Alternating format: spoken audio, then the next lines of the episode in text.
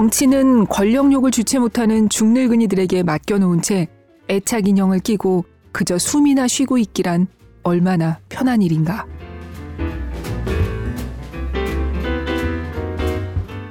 그러나 폴리스 시민이라는 사실에 자부심을 가졌던 정치가 페리클레스는 다음과 같이 단호하게 말한다. 우리 아테네 사람들은 공적인 일에 참여하지 않는 사람들을 초탈한 사람이라고 존경하지 않고 쓸모없는 인간으로 간주한다.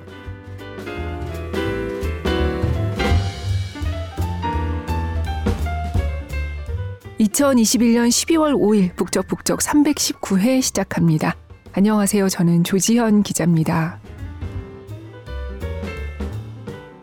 12월의 첫 번째 일요일입니다. 오늘 북적의 책은 김영민 교수님의 신간이에요. 제목은 인간으로 사는 일은 하나의 문제입니다. 입니다. 도입부에 짧게 들으신 글이 실려 있는 책이죠. 이 책이 나오자마자 읽으신 분들도 꽤 계시겠죠. 특히 이번 책은 부제가 정치적 동물의 길이에요. 정치에 대한 책입니다. 저자인 김영민 교수님의 전공 분야죠. 게다가 요즘 선거도 앞두고 있어서 뭔가 더 기대가 되더라고요. 이 책을 쓴 김영민 서울대 정치외교학부 교수는 산문집 아침에는 죽음을 생각하는 것이 좋다.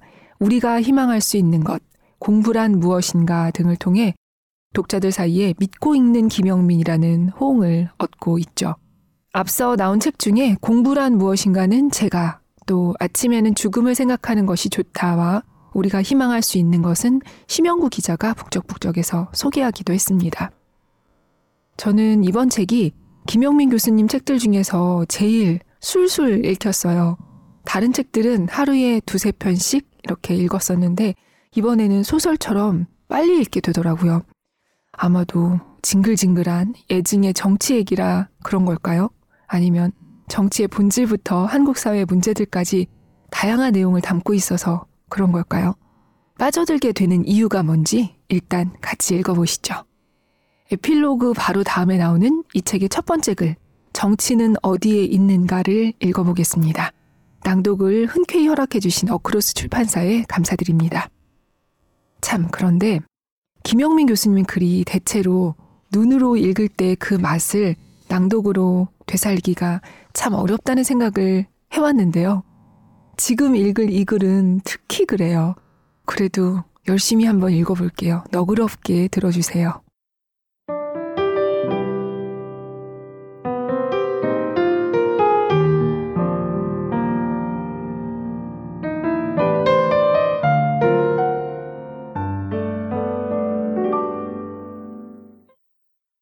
정치는 어디에 있는가? 정치의 행방. 정치는 어디에 있나? 국회에 있나? 청와대에 있나? 법원에 있나? 거리에 있나? 신문 정치면에 있나? 인터넷에 있나? 먹고 자는 일상에 있나? 혹은 사람들이 미처 보지 못하는 음지에 있나? 마냥 행복한가? 그렇다면 당신은 운이 좋다. 그 좋은 운을 누리다가 때가 되면 평화롭게 죽기 바란다. 그러나 거기에 정치는 없다. 인간이 그저 행복해지는 게 불가능할 때 정치가 시작된다. 인간으로 사는 일은 하나의 문제이며 그 문제를 다루는데 정치가 있다. 어떻게든 다 잘 될 것 같다고 생각하는가? 나 하나만큼은 평범하고 은은하게 잘 살 수 있을 거라고 생각하는가? 그렇다면 거기에 정치는 없다. 세상에 혼자 그냥 잘 되는 일은 없다. 잘 되고 있다면 누군가 정념과 에너지와 인생을 갈아 넣었기 때문이다.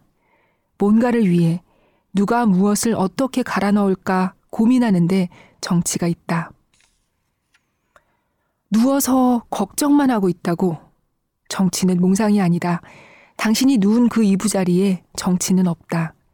정치는 일상의 아편굴에 누워 마음의 연기를 내뿜는 데 있지 않다. 상황의 유지와 개선을 위해 자리에서 일어나 무엇이라도 하려는데 정치가 있다.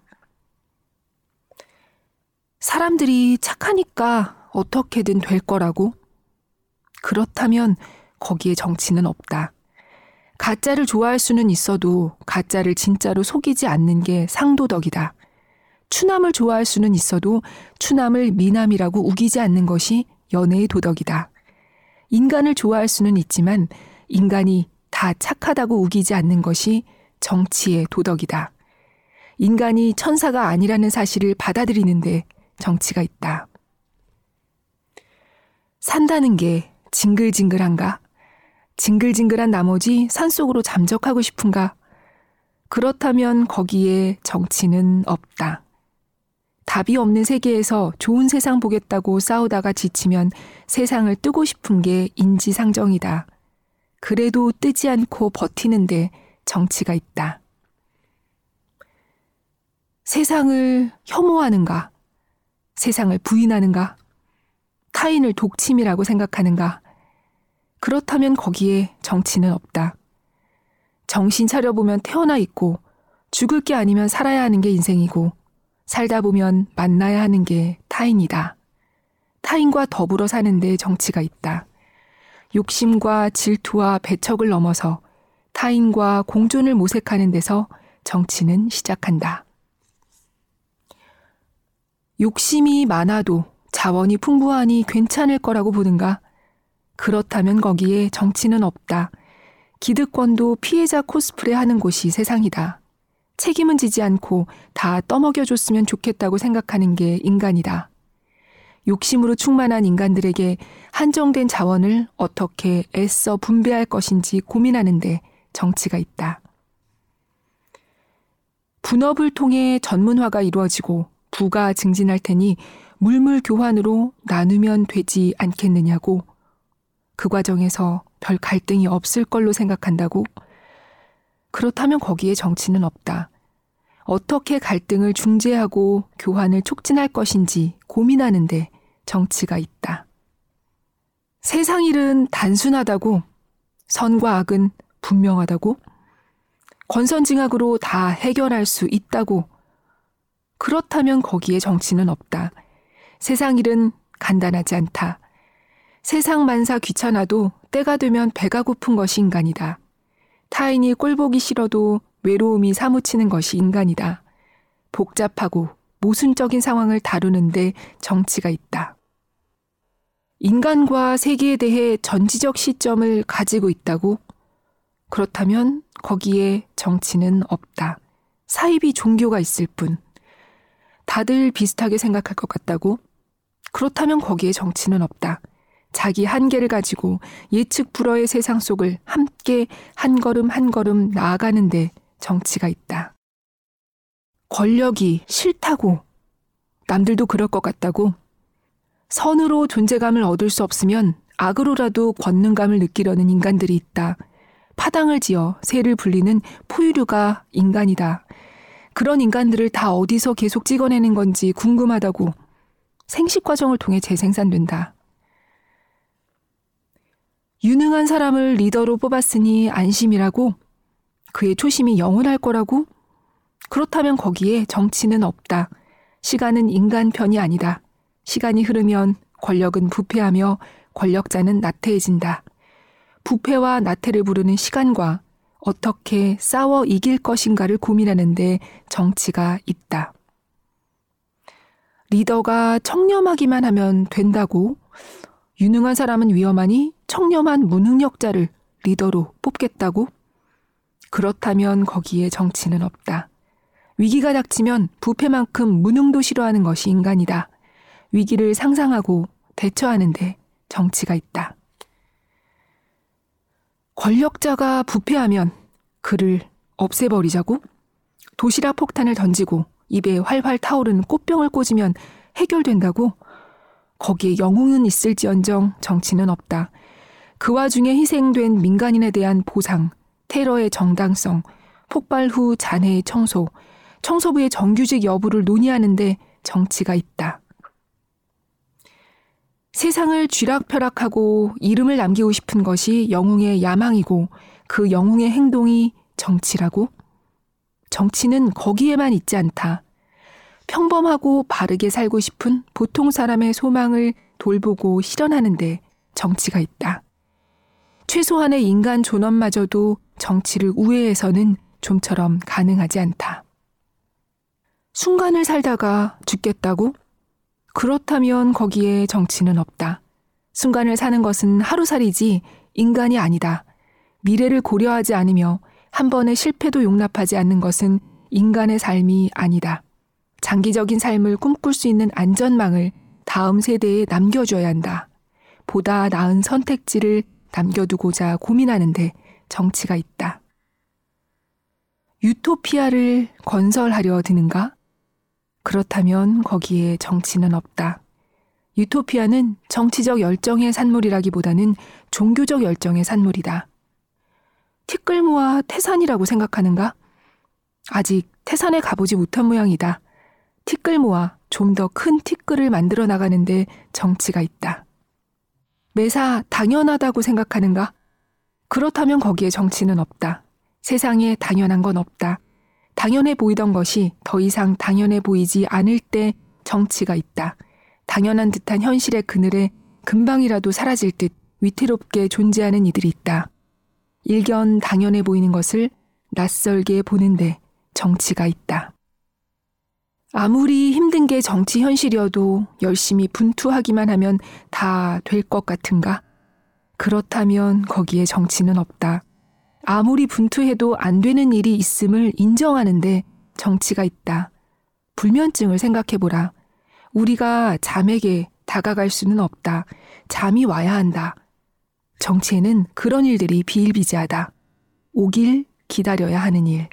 억지로 가려고 하면 도리어 멀어지는 일. 오, 이렇게 까다롭고 힘든 일이 정치라니. 정치를 멀리하고 싶어요. 그러나 태어났으면 싫어도 해야 하는 것이 정치다. 아침에 엉엉 울면서 깨어났어도 해야 하는 것이 정치다. 아침에 일어나면 정치로 세수하고, 정치로 밥 말아먹고, 정치로 배설하고, 정치가 판을 치는 세상으로 나가게 되어 있는 것이 인간 현실이다. 정치가 어디 있냐고? 어느 날 눈을 떠보니 이 세상에 태어나 있고, 태어난 바에야 올바르게 살고 싶고, 이것저것 따져보고 노력해보지만 혼자 힘으로 할 수 있는 것은 없고, 다른 사람과 함께 하려니 합의가 필요하고, 합의하려니 서로에 대해서 알아야 하고, 합의했는데도 합의는 지켜지지 않고, 합의 이행을 위해 규제가 필요하고, 규제를 실천하려니 권력이 필요하고, 권력 남용을 막으려니 자유가 필요하고, 자유를 보장하려니 재산이 필요하고, 재산을 마련하니 빈부 격차가 생기고, 빈부 격차를 없애자니 자원이 필요하고, 개혁을 감행하자니 설득이 필요하고, 설득하자니 토론이 필요하고, 토론하자니 논리가 필요하고, 납득시키려니 수사학이 필요하고, 논리와 수사학을 익히려니 학교가 필요하고, 학교를 유지하려니 사람을 고용해야 하고, 일터의 사람은 노동을 해야 하고 노동하다 죽지 않으려면 인간다운 환경이 필요하다. 이 모든 것을 고민하는 과정에서 느닷없이 자연재해가 일어나거나 전염병이 돌거나 외국이 침략할 수도 있다. 공동의 삶을 위해 필요한 것은 많고 쉬운 일은 없다. 이 모든 것을 다 말하기가 너무 기니까 싸잡아 간단히 정치라고 부른다. 정치는 서울에도 지방에도 국내에도 국외에도 거리에도 집안에도 당신의 가느다란 모세혈관에도 있다. 체지방처럼 어디에나 있다. 정치라는 것은.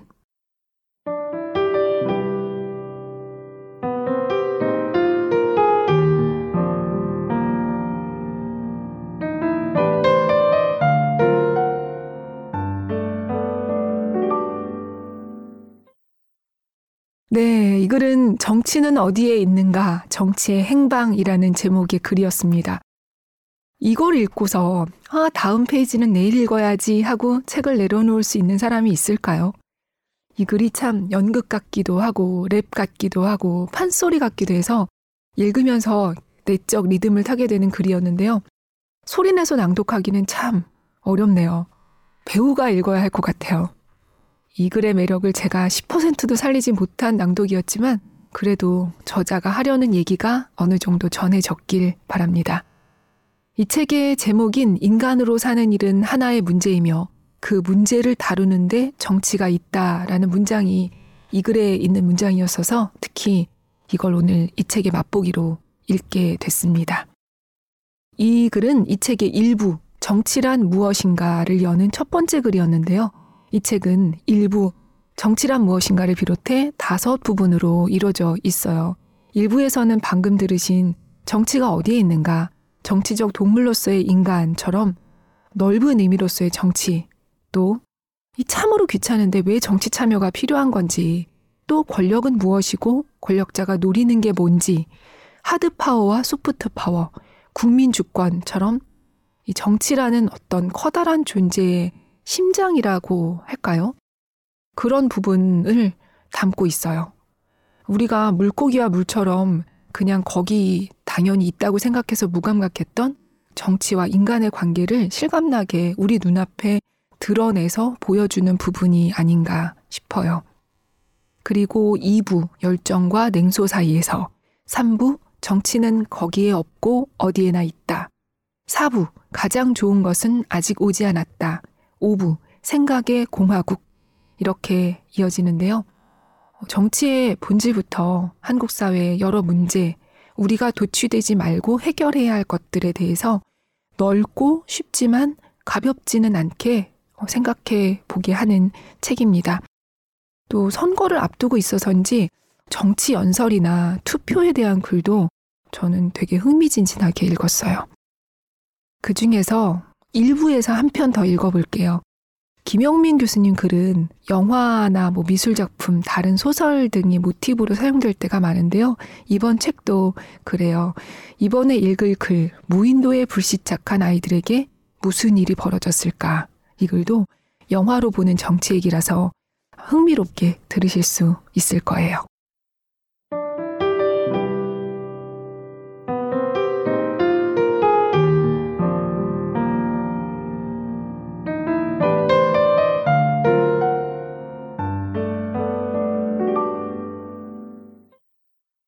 무인도에 불시착한 아이들에게 무슨 일이 벌어졌을까?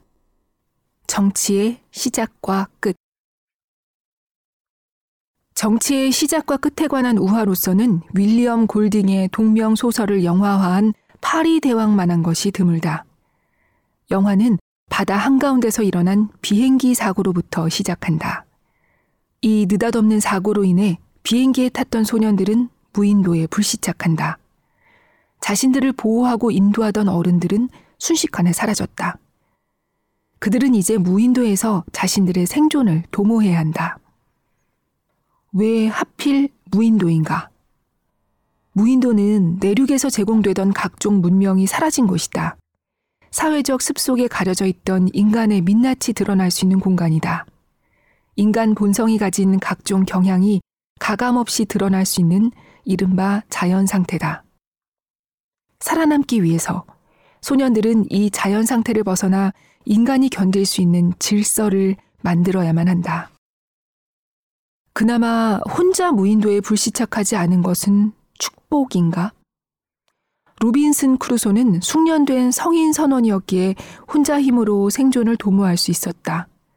그러나 아직 어린 티를 벗지 못한 이 소년들은 혼자서 살아남을 수 없다. 공동생활을 통해서야 비로소 생존할 수 있다. 무인도라는 낯선 환경에서 서로가 서로에게 반드시 협조적이라는 법은 없다.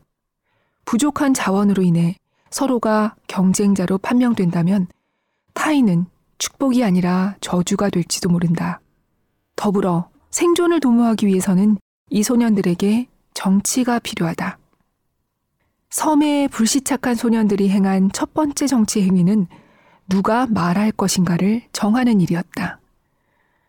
공동생활을 하기 위해서는 공적인 규칙이 필요하다는 것을 소년들은 즉각 알아차린다. 규칙을 대신 정해줄 전통이나 어른은 무인도에 없다. 소년들 스스로 합의를 통해 규칙을 만들 수밖에 없다.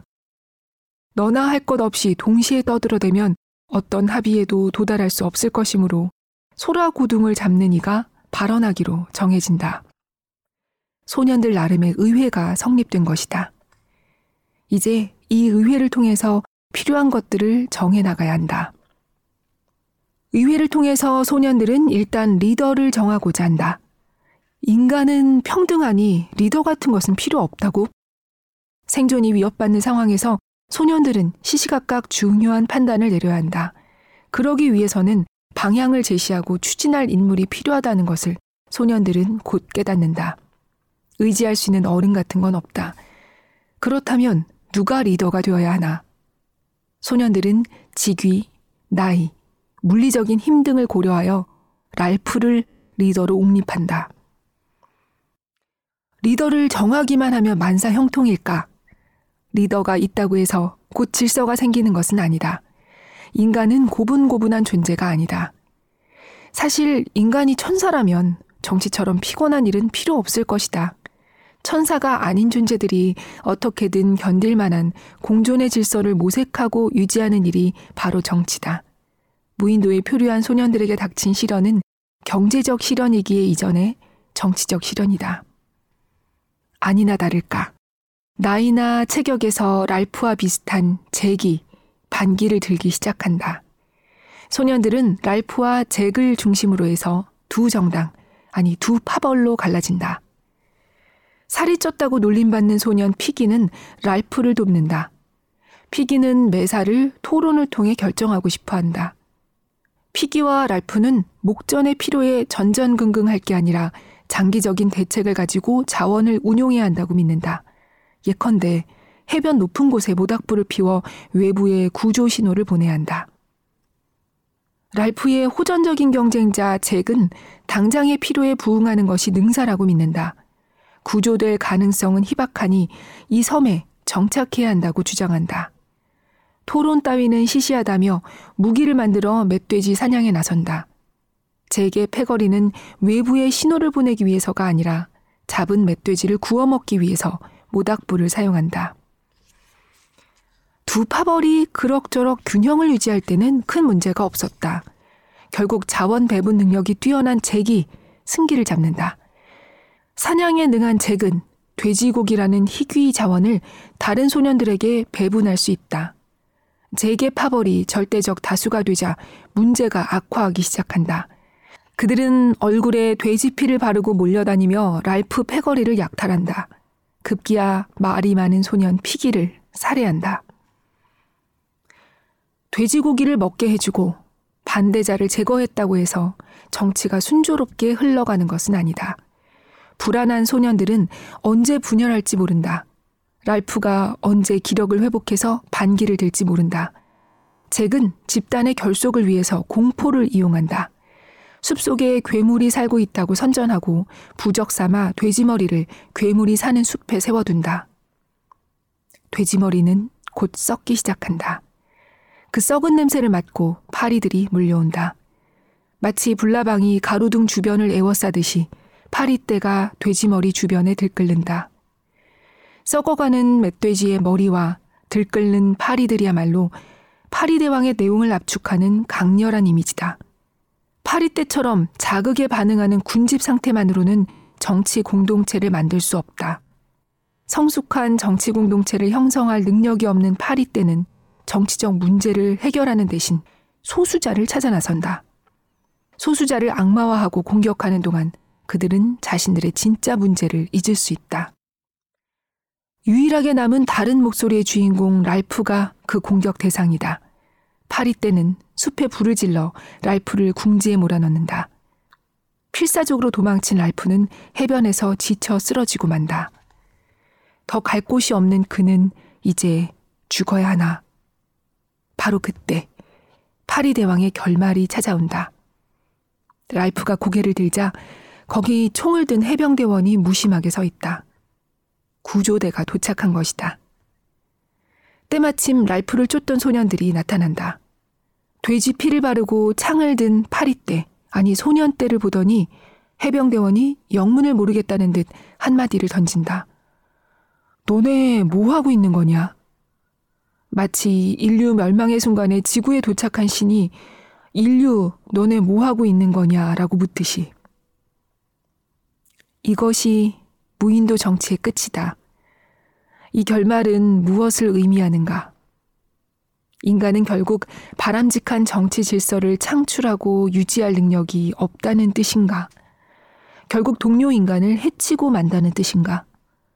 구원은 외부에서밖에 올 수 없다는 말인가? 대안은 백마 타고 오는 초인을 기다리는 메시아적 정치뿐인가? 구조하러 온 외부인이 메시아라는 보장은 없다. 내부의 개파는 외부 개입을 정당화하는 법. 제국주의자들은 원주민의 자치 불가능성을 내세워 식민지를 개척하곤 했다. 어떻게 하면 이 어두운 결말을 피할 수 있을까? 일단 섬처럼 고립된 공간에 갇혀서는 안 된다. 폐쇄된 정치 공간에서는 각종 불의와 부패가 판치기 쉽다. 외부로의 연결과 소통을 유지하는 것이 정치 공동체의 건강을 유지하는데 핵심적이다. 그리고 인간의 선의에만 너무 의존하는 것도 현명하지 않다. 현실의 인간은 언제 어떻게 폭력적인 존재로 타락할지 모른다. 그 타락을 막을 제도적 장치가 필요하다. 소년들의 의회가 무너졌을 때 갈등은 폭력으로 치닫기 시작했다. 정책에 대해 기꺼이 말로 설명하기를 기피했을 때 사태는 악화되었다. 갈등을 비폭력적으로 해결할 수 있는 제도적 장치가 필요하다. 파리 대왕의 주인공들이 모두 아이들이라는 점도 시사적이다. 제대로 된 시민이 되기 위해서는 유아적으로 행동하기를 그치고 정치적 덕성을 함양해야 한다. 독일의 철학자 테오도어 아도르노가 말한 것처럼 미성숙한 인간들로는 민주주의가 제대로 작동하지 않을 것이다. 그러나 시민의 성숙과 덕성을 지나치게 강조하다 보면 어느덧 다수의 지배라는 민주주의 원칙을 버리고 현자의 인자한 독재에 기대게 될지도 모른다. 그렇게 되지 않으려면 권력의 전횡을 제어할 제도적 장치가 필요하다. 이 모든 것이 어느 한순간 일시에 이루어지는 것은 아니다. 제도, 덕성, 리더십, 권력, 권력의 감시, 소통 등 재반 요소가 균형을 이룰 때 가까스로 바람직한 정치가 이루어진다.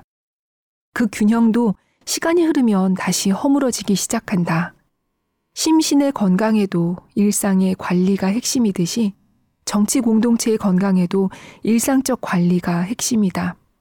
어느 정점에 도달했다고 해서 방심해도 좋은 것이 정치는 아니다. 건강이든 정치든 늘 적절한 자극을 통해 활력을 유지하고 활력의 적절한 배분을 통해 균형을 유지해야 하는 하염없는 과정이다. 정치는 우리 곁을 떠나지 않는다.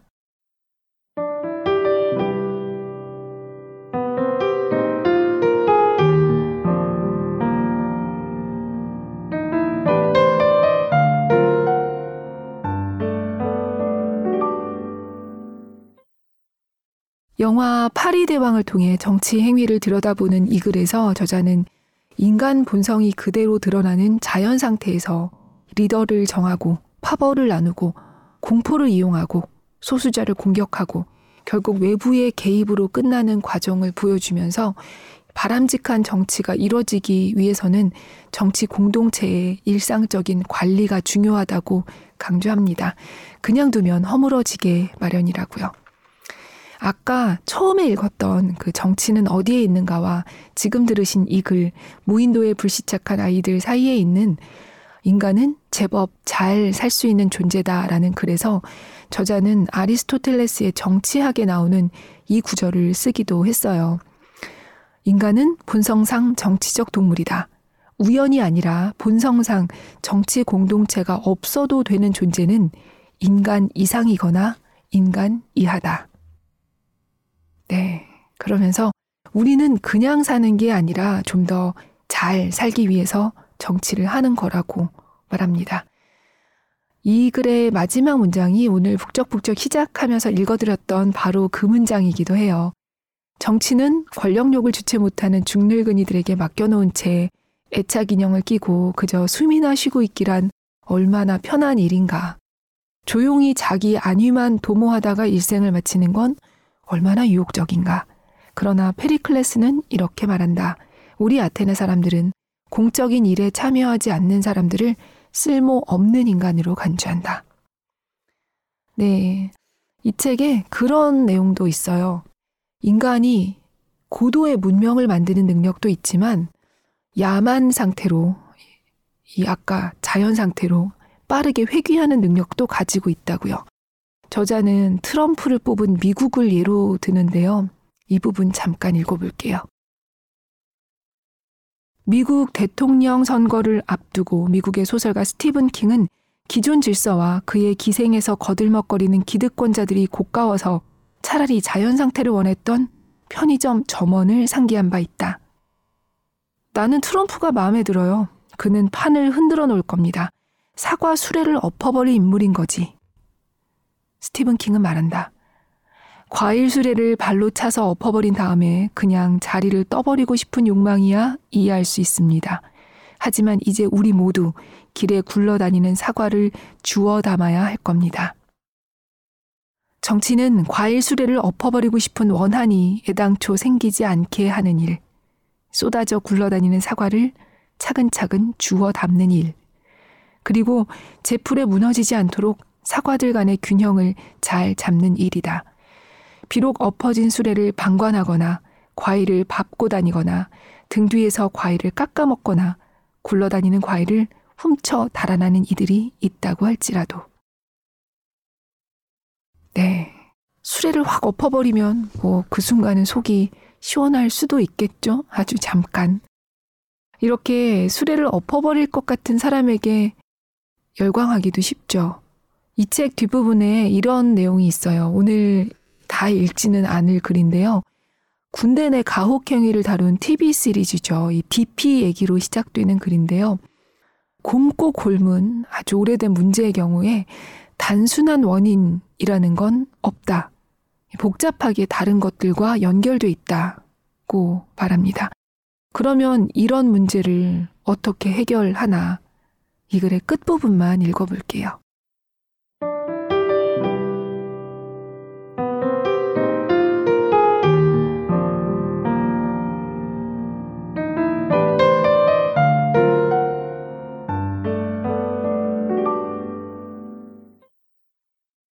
방관이나 총격이나 자살이 대안이 아니라면 무엇이 대안인가?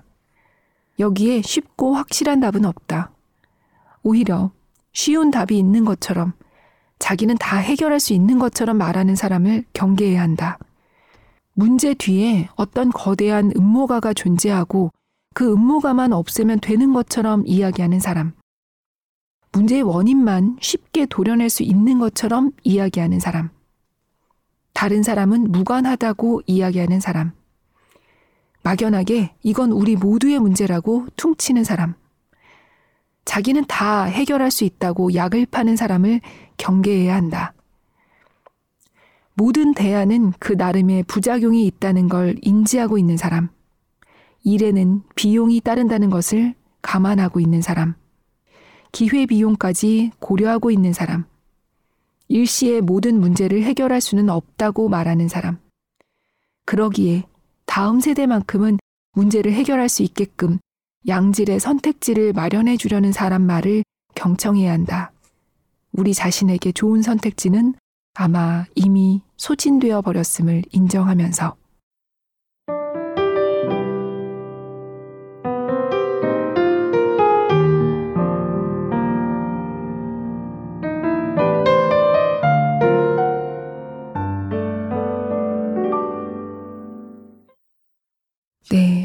아까 수레를 엎어버릴 사람과 마찬가지로 우리가 경계해야 하는 지점이 명쾌하게 정리돼 있어서 오늘 같이 읽어보고 싶었던 부분이에요.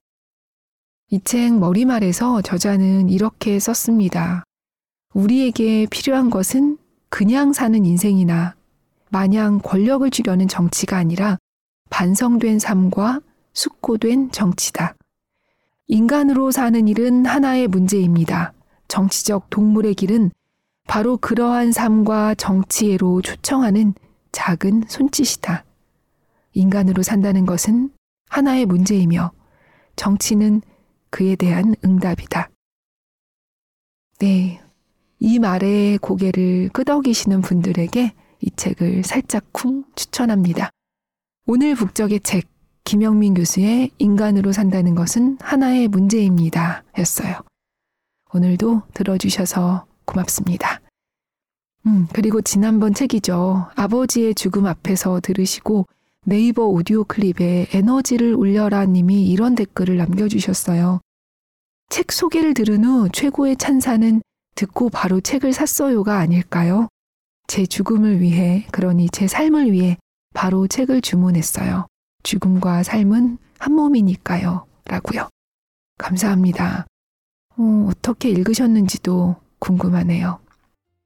네. 달력도 한 장밖에 남지 않고 코로나 상황도 좋아지지 않고 이렇게 가버리는 올해 책 읽으면서 12월도 촘촘하게 보내봐요. 평안한 주말 보내시고요. 저는 올해의 마지막 일요일에 찾아뵐게요. 안녕히 계세요.